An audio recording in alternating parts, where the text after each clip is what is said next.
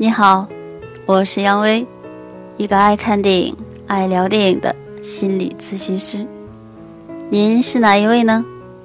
感谢您和我一起享受电影，并在电影中共同成长。是的，为了配合教师节的节奏，我提前录制了这期节目。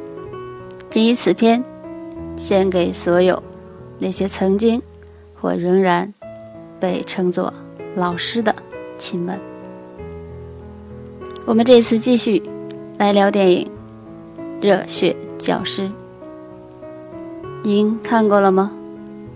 您热血沸腾了吗？您知道让克拉克先生坚持下来了吗？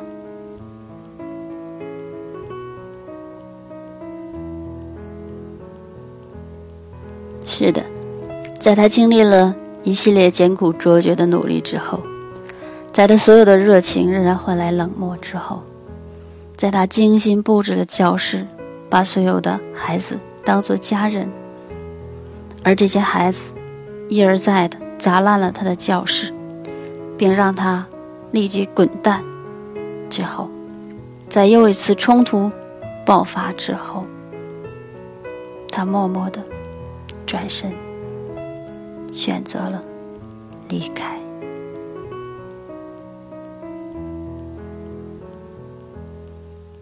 当然，这绝对不是故事的结局。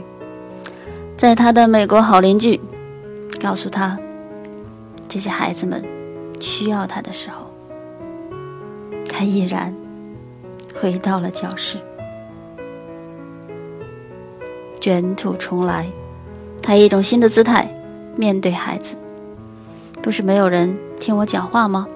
好，今天我讲语法，只要你们每十五秒钟保持安静，我就每十五秒钟喝下面前的一盒牛奶。这激起了孩子们的兴趣。那他到底喝下了？多少盒牛奶呢？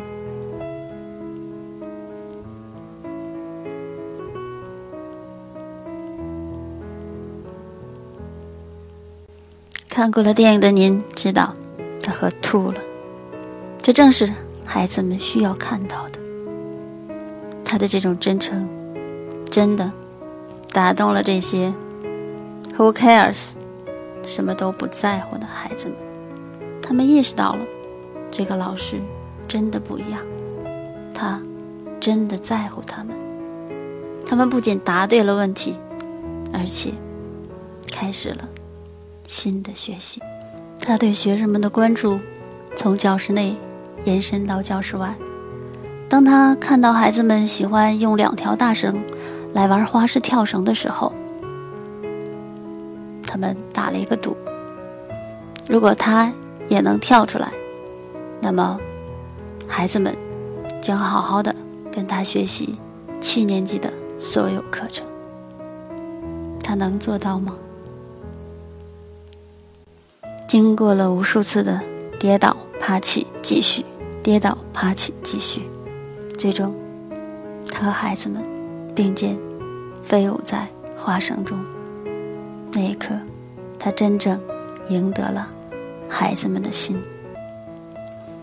看到这里，相信所有的老师们，以及曾经的老师们，都一定会激动无比。